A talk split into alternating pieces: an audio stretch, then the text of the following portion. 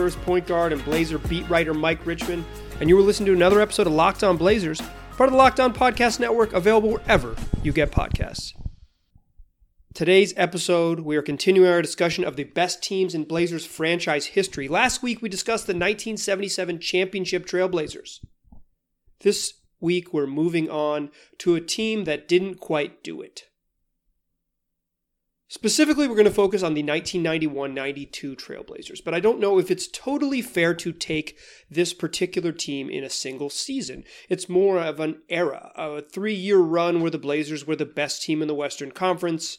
They made two trips to the NBA Finals, and the year that they didn't, they won 63 games and won the West. But in any case, I believe this team, combination of overall talent and overall achievements, the 91 92 team is the best team of that era, the best team of that run. Even if you take them collectively together, this is the best version of that group. Probably. When discussing the 1977 championship team, I said that's the best team in, in, Blazers franchise history and it's not close. And I still pretty wholeheartedly believe that. I don't think it's particularly close. I think this is the best team. Excuse me, I think that 77 team is the best team. And I think there's a handful of others that are involved. But if at the top of that handful, at the top of that stack, is this 92 team? Is this is this team that made the finals, lost to Jordan and the Bulls? So what I'm to do is dig in a little bit on what made that team so good and how they got where they got. Close out the show talking about a little bit of a link between, I think, what has been the hallmark of the best teams in Blazer history. But let's start just talking about the main actors. What made this 91 92 Blazers team so good? If you're a fan of the team, you know who made them so good, but let's pretend you don't for a second. The point guard was Terry Porter. He averaged 18 points per game, 3.1 rebounds, and just shy of six assists. At shooting guard was Clyde Drexler. He averaged 25 a game, 6.6 rebounds, 6.7 assists, a team high 6.7 assists. On the wings, you had Jerome Kersey. 12.6 points per game, 8.2 rebounds, 3.2 assists and Buck Williams, who had been an all star with the New Jersey Nets, averaged 20 and 10, a, a double double for a long time in his career. Spent eight seasons with the Nets before coming over to the Blazers and kind of being that piece that put this team over the top. He was the difference in them being a pretty good team in the middle 80s to being this elite team of the sort of turn of the decade. He averaged 11 points per game, 8.8 rebounds. And for the second consecutive season, Buck Williams led the NBA in field goal percentage, shooting 60.4% from the floor. The dude just finished a lot of dunks. At center was Kevin Duckworth. A little slow, not much of a defender, but a creative offensive player who could score pretty much anywhere inside the arc. He could shoot a little bit, had a lot of little flip shots, and could score out of the post. He averaged 10.7 points per game, 6.1 rebounds. But the team was really good because of their depth. This is what made them so special. When I talked about the 77 championship team, I really highlighted that that's what made them so good was that sure their frontline players were fantastic and i don't i don't just mean the front court I, I really mean just like the headline players the Bill Walton and Maurice Lucas were fantastic. But what made that team so good was its depth. And I think that is a trend with any good team. I don't think that's exactly groundbreaking news to say the trick to making an NBA Finals or competing for an NBA championship is to have many good players. But the difference in this Blazer team and the team that had made the finals two seasons before is that they had kind of rounded out the back half of the rotation. Rotations were tighter back then. Uh, guys weren't coaches weren't going eight and nine deep if they didn't if they didn't have to. Seven, eight players was totally fine. Having five guys play 37 plus minutes was very normal. Um, this kind of got out of hand in the in the following decade of, of shortened benches, but uh, if you had a top eight that could play, and I still think this is the case, but we don't see it as much in the regular season. But if you had a top eight that could play, you could really play. But the difference between this team and that team that had made the the finals in 1990 was that the the depth had kind of rounded itself out in a more reasonable way. Cliff Robinson, who was a rookie on that first championship team, was now a high usage sixth man. He could play any of the front court spots, mostly played three and four, but he was big enough, long enough to play a little bit of small ball center. He averaged the third most shot attempts on the team, 12.4 points per game off the bench, but also double digit field goal attempts. Like if, if Cliff was in there, he was going to be part of the offense and a big part of it. He also chipped in 5.1 rebounds. Uh, this was sort of, it wasn't Cliff at his best. He was still building towards Cliff at his best, but this was as good as he had been in the league to date. And then the really big part was Danny Ainge. The Blazers had acquired him in the previous season when he he actually was better in the previous season, straight up. Uh, he was he shot better from the field. He averaged more points. Um, just statistically, he was better. He had a great playoffs for this 92 Blazers team, but the prior year when the Blazers won 63 games and won the West, Ainge was better. But he really rounded out that uh, that bench unit. Like you could play him next to Porter, you could play him next to Drexler, you could play him alongside the two of them and play with three guards. Um, he could handle the ball and bring it up as a point guard. He could be a scoring guard. Uh, he did gym ratty, Danny Ainge stuff, and he was also just really good. The back half of the rotation included Robert Pack, a rookie who they had gotten in the draft that summer, Mark Bryant, a backup big man, and Alaa Abdelnaby, another big off the bench. But those guys weren't as important when the playoffs came. It really was those top seven with Porter, Drexler, Kersey Williams, Duck, and then Cliffy and Danny Ainge. Those are your top seven who really made this team go. The previous year is perhaps the lost year of this Blazer era. A chance to make three consecutive finals. They lost to the Lakers in the last year before uh, Magic Johnson retired due to his HIV positive test got into game six and lost to the, the hated Lakers. So 63 win team in, in 1991 that didn't get it done in the playoffs. But in 92, they bounced back. And in fact, not only was Ainge better in the previous regular season, uh, Terry Porter was. Statistically, Porter had probably his the best year of his career in that 1991 year, but it just didn't work. It didn't all come together. And the special thing about this group is that it all came together. So, what I want to do in the second segment is talk about how they made it happen, how this group came together and made the NBA Finals. We've covered the actors, who the main characters in this play were. Now, let's figure out how the drama played out in the second segment.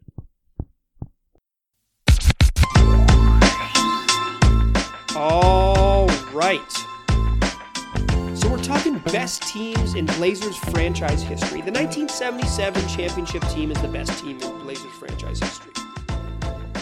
But the 1991 92 Trailblazers have a claim to it. I don't think Bill Walton had as good a Blazer career as Clyde Drexler. I think as we stand here today, in April of 2020, I think Clyde Drexler is the greatest Blazer of all time. You've heard, if you listen to this podcast before, you've heard me say, it. I don't think he'll end up the greatest Blazer of all time. I think that's going to belong to old letter O, Damian Lillard. But for right now, Drexler is the greatest Blazer of all time. And he's the reason he's the greatest Blazer of all time is that he was prolific. And also that he he carried, helped carry, rather, these teams to two, two title games, two title series in three years. They won the West back to back seasons including this year in 1992, when they finished 57 and 25. They were an elite defensive team, third in defensive rating accord, according to basketball reference. Now, in 1992, I'm not sure they were checking points per possession stats as regularly as we and freely as we do now. But this team was just elite on the wings. Kersey and Buck Williams flying around on the wings. Clyde Drexler, not an elite lockdown defender, but long and opportunistic on defense. Terry Porter, a big enough guard to be tough on point guards. And Kevin Duckworth, not a defender, but a giant person. And you know what it helps to be? A giant person. It's a really valuable NBA skill. This was an elite defensive group. And what they did best, what they probably did better than anybody in the NBA, was they turned miscues and steals into offense on the other end. This was a deflection by Buck Williams. grabbed by Jerome Kersey, flipped ahead to Drexler, flies the other way down the wing, gives it to Porter in the lane, and as the defense is converging, he flips back and Buck Williams finishes in the paint. This is who they were. They're a team that lived in the open floor. Even when they got to the finals against the Bulls, they're living in the open floor, flying the other way against the best team in the league, right? Running against by the time they got to the finals. This is kind of uh this this episode doubles as kind of a retro rewatch. I've watched four or five of the uh, of games from this team. A couple against the uh Jazz. I watched a regular season game of theirs against the Suns, and I've watched uh, two finals games against the Bulls. So I guess that's five. Uh, this what they were so good at was just turning offense, turning defense and offense really quickly, running off made shots really quickly, just just being athletic. The the wings with Kersey and what really stands out to me when I rewatch these games is Kersey and Williams on the wings are just phenomenal athletes. Clyde is a super duper star. Like he does stuff that superstars do. He soaks up bad possessions and scores, but what made this team so special wasn't that they had a super duper star. It's that they had this dude who was the the best non Michael Jordan shooting guard in the league, and then studs around him. Terry Porter was fantastic. He made the All Star team in '91. He made it again the following year. Some of it's just a numbers game in the West, but this this team was just was so good because this starting group made so much sense. And then they added Ainge and Robinson off the bench, and all of a sudden their bench makes sense too. They go in the opening round of the playoffs against the Lakers. Of course, they're like I said, they're they're a 57 win team. Can't fake the funk. They go, but they win the West. They go into the playoffs against the Lakers. Kareem had retired in '89. Uh, Magic had announced he was HIV positive and temporarily retired for four seasons. So this was Byron Scott and uh, Terry Teagle and Vlade Divac. This was a decent but not one of the juggernaut Laker teams. They were kind of this was the their dynasty was fading and it was going to come back in a major way here in the 90s, but for a brief period these were people you could punk, and so the Blazers punked them. They beat them 3-1 in the opening round of the playoffs. In the second round they got the Suns. Uh, the the sort of Suns, Rockets, Sonics interchangeable pretty damn good teams from those from the 90s. This was kind of the be- the beginning of the of the of that. Um, the Sonics weren't quite who they were yet. The Suns didn't have Barkley in 92. They were going to get him that summer in 93. He basically demanded a trade from Philly. But this was the core of that team that was going to be really good with Kevin Johnson and Dan Majerle, Jeff Hornacek before he left. This team could really play. And the Blazers dismissed him 4 1. And then you get to the Western Conference Finals, and I think this is a in, a highly anticipated Western Conference Finals. Stockton and Malone are this tandem that has been very good for five seasons now. Um, they they're clearly too, you know, they're about to go to Barcelona and play on this uh, dream team, and I think that really elevates kind of both of them. Uh, obviously, what they did at the end of their careers in '97 and '98, making back back to back finals, really elevates them too. Uh, they never missed any games for 20 seasons. I mean, the dudes played literally every night.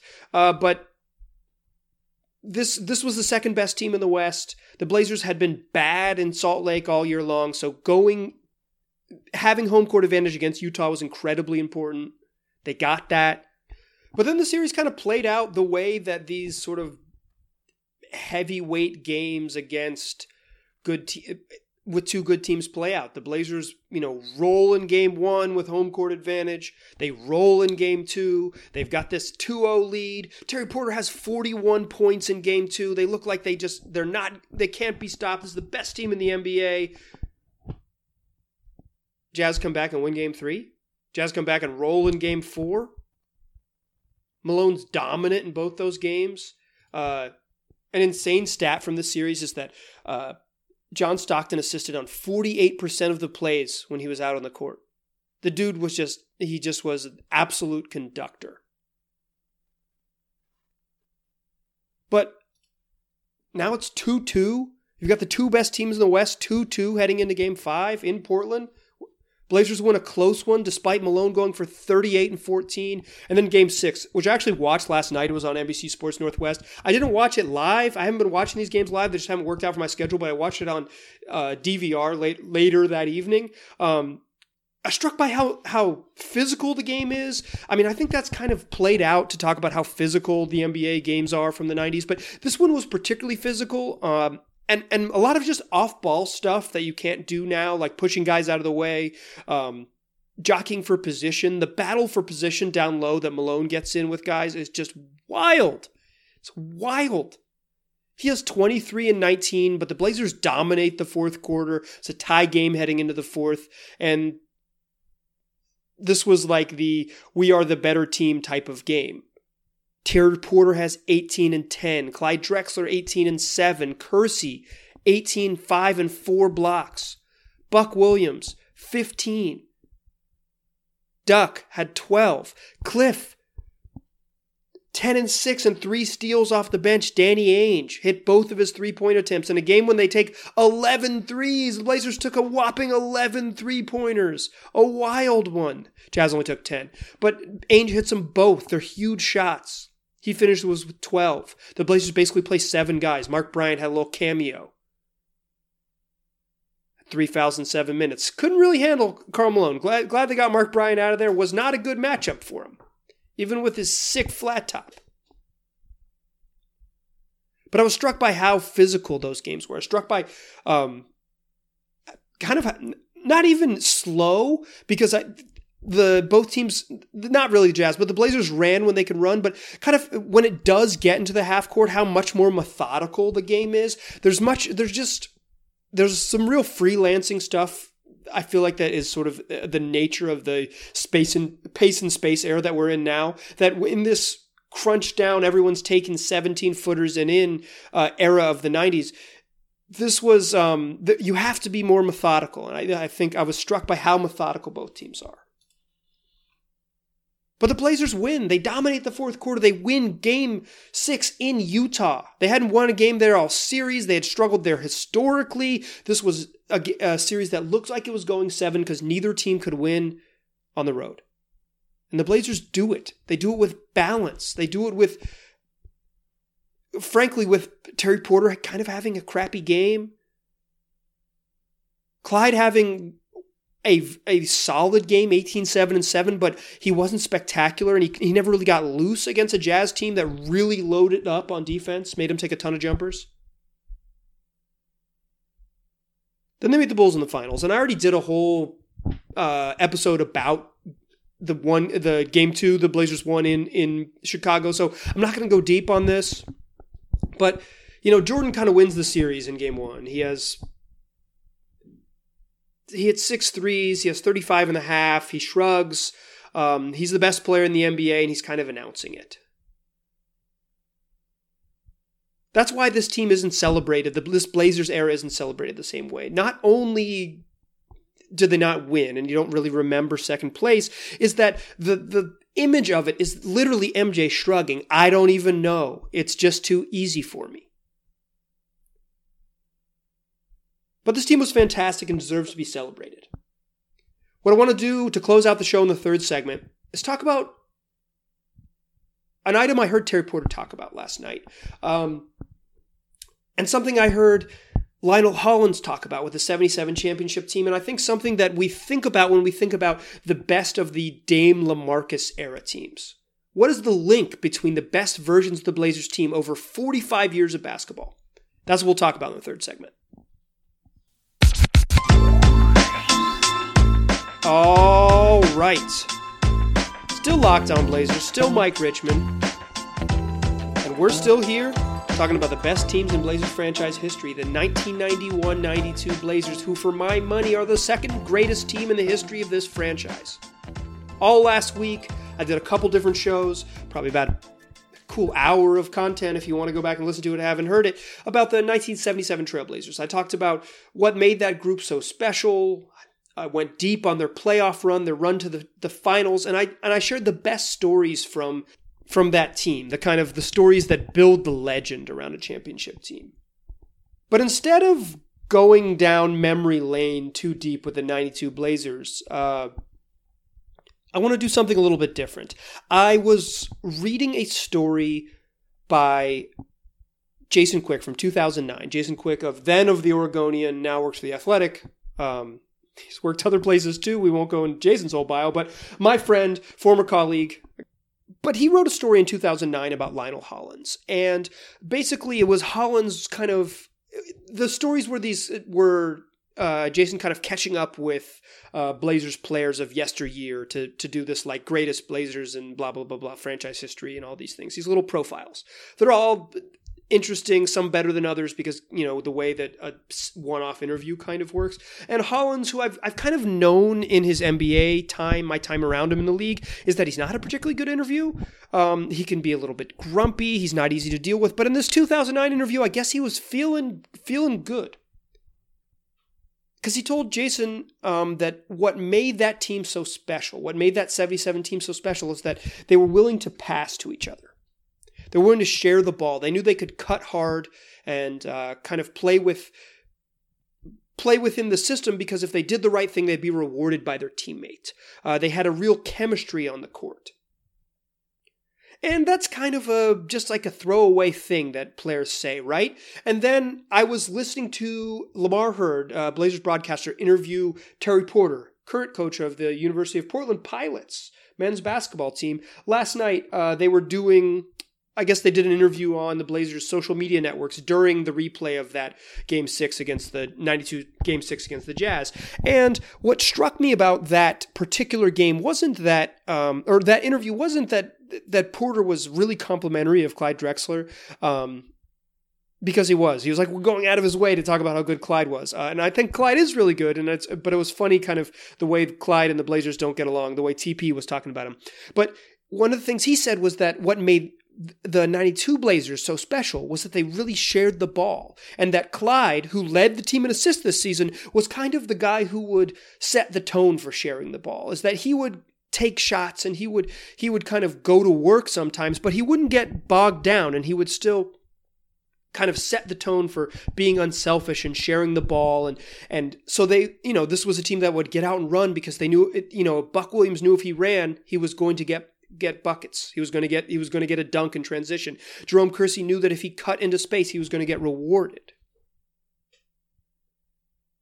And then they got me thinking a little bit about uh, sort of the the best teams of of that I've been around with the Blazers. And the best team I've been around with the Blazers is that probably that 2013-14 team. That was when I really started covering the team. Uh, I'd worked in media for in the like Portland media for a little bit before then and cover the team intermittently here and there. But that year was when I first started to cover them for real. Uh, traveled with them in the you know to cover them in the playoffs and things like that. And what made that team so special was that they played you know what was then heralded as as Stotts' flow offense and Blazer basketball, and they would do this thing at the practice facility where they would ring this bell.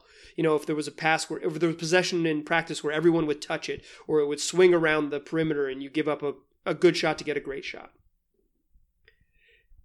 And I think this is a little cliche, but what I was struck by just in random interviews with Lionel Hollins, a point guard on that team, with with Terry Porter, a point guard on a team some 25 years later, 15 years later, excuse me, and then another another 20 years in the future with this with that Dame West, Nick, Robin Lopez, uh, LaMarcus Aldridge team is that what made those teams so good when they were at their best and we were celebrating from being at their best, they were incredibly unselfish. Which made me think of two things. One, I think the most reasonable criticism of the current Blazers is that they're really good on offense, but they don't pass enough, and that they aren't aesthetically pleasing. Some of that is the way the game works. Some of it is just real truth. They got guys who pound the rock. You get Dame, CJ, and Carmelo on the court, that's what you get. The other thing I thought was the 2000 team, the 99 2000 team, back to back Western Conference Finals in 1999 2000 Blazers. They are not necessarily heralded for that, and it's because that was the almost the peak of isolation basketball. We had reached to the point where the the league had sort of litigated itself out of playing anything other than isolation. The the the rules were such that you could only defend in, in a way that led to isolation basketball's art, artificial space, as I've heard Terry Stotts call it in the past. So what, what I want to say is that I don't think the Blazers' sort of current lack of ball movement is the thing that is going to make them not make the NBA Finals. It's their lack of talent. But when you get to that point where you are so good. And I, and I still mean, I still think this is true. What sets the best teams apart is that true chemistry, that true trust, and that true balance. What wins in this league is talent. It's, it was true in 1977. It's true in 1992. It's true in 2000. Shout out to the refs though. But it was, and it'll be true if they play a championship this year or next year. If there's a 2020 or 2021 NBA Finals, talent will win. But what will separate the margins when you get to the top of the league is that chemistry, that on court trust and belief. And three random interviews, or two random interviews and one just sort of me thinking about my time around the team, they really struck me is that that is the link between the best teams in franchise history and the teams that you, the fan, love. When you think about the teams you love the most, I don't know if all of you are old enough to remember 77, I'm sure some of you are. But the teams you love are the teams that shared the ball, that passed and cut and, and played with this balance. It's why people love Arvydas Sabonis. So I don't know if that makes a team good, and I don't and I don't really I don't really think it it, it separates maybe a little bit very good from great. Talent's always going to win, but what will what will last in what makes a, a team the best in franchise history is in some ways how they're remembered. And style has a lot to do with how we remember teams. So, what I was struck by and what I want to leave you with in this episode is that when you're appreciating the aesthetics of a team, remember that those aesthetics, that feeling that, man, do they look fun, might last with you more than, man, they won 54 games. The aesthetics will are a, sort of a a lasting detail. They're the thing that uh, that might stick with you. That's going to do it for today's episode. Thank you so much for listening. Tell your friends about this podcast. They can find it wherever they already get podcasts. Just search for Locked On Blazers. We'll be there waiting for you. Appreciate you listening. Talk to you soon.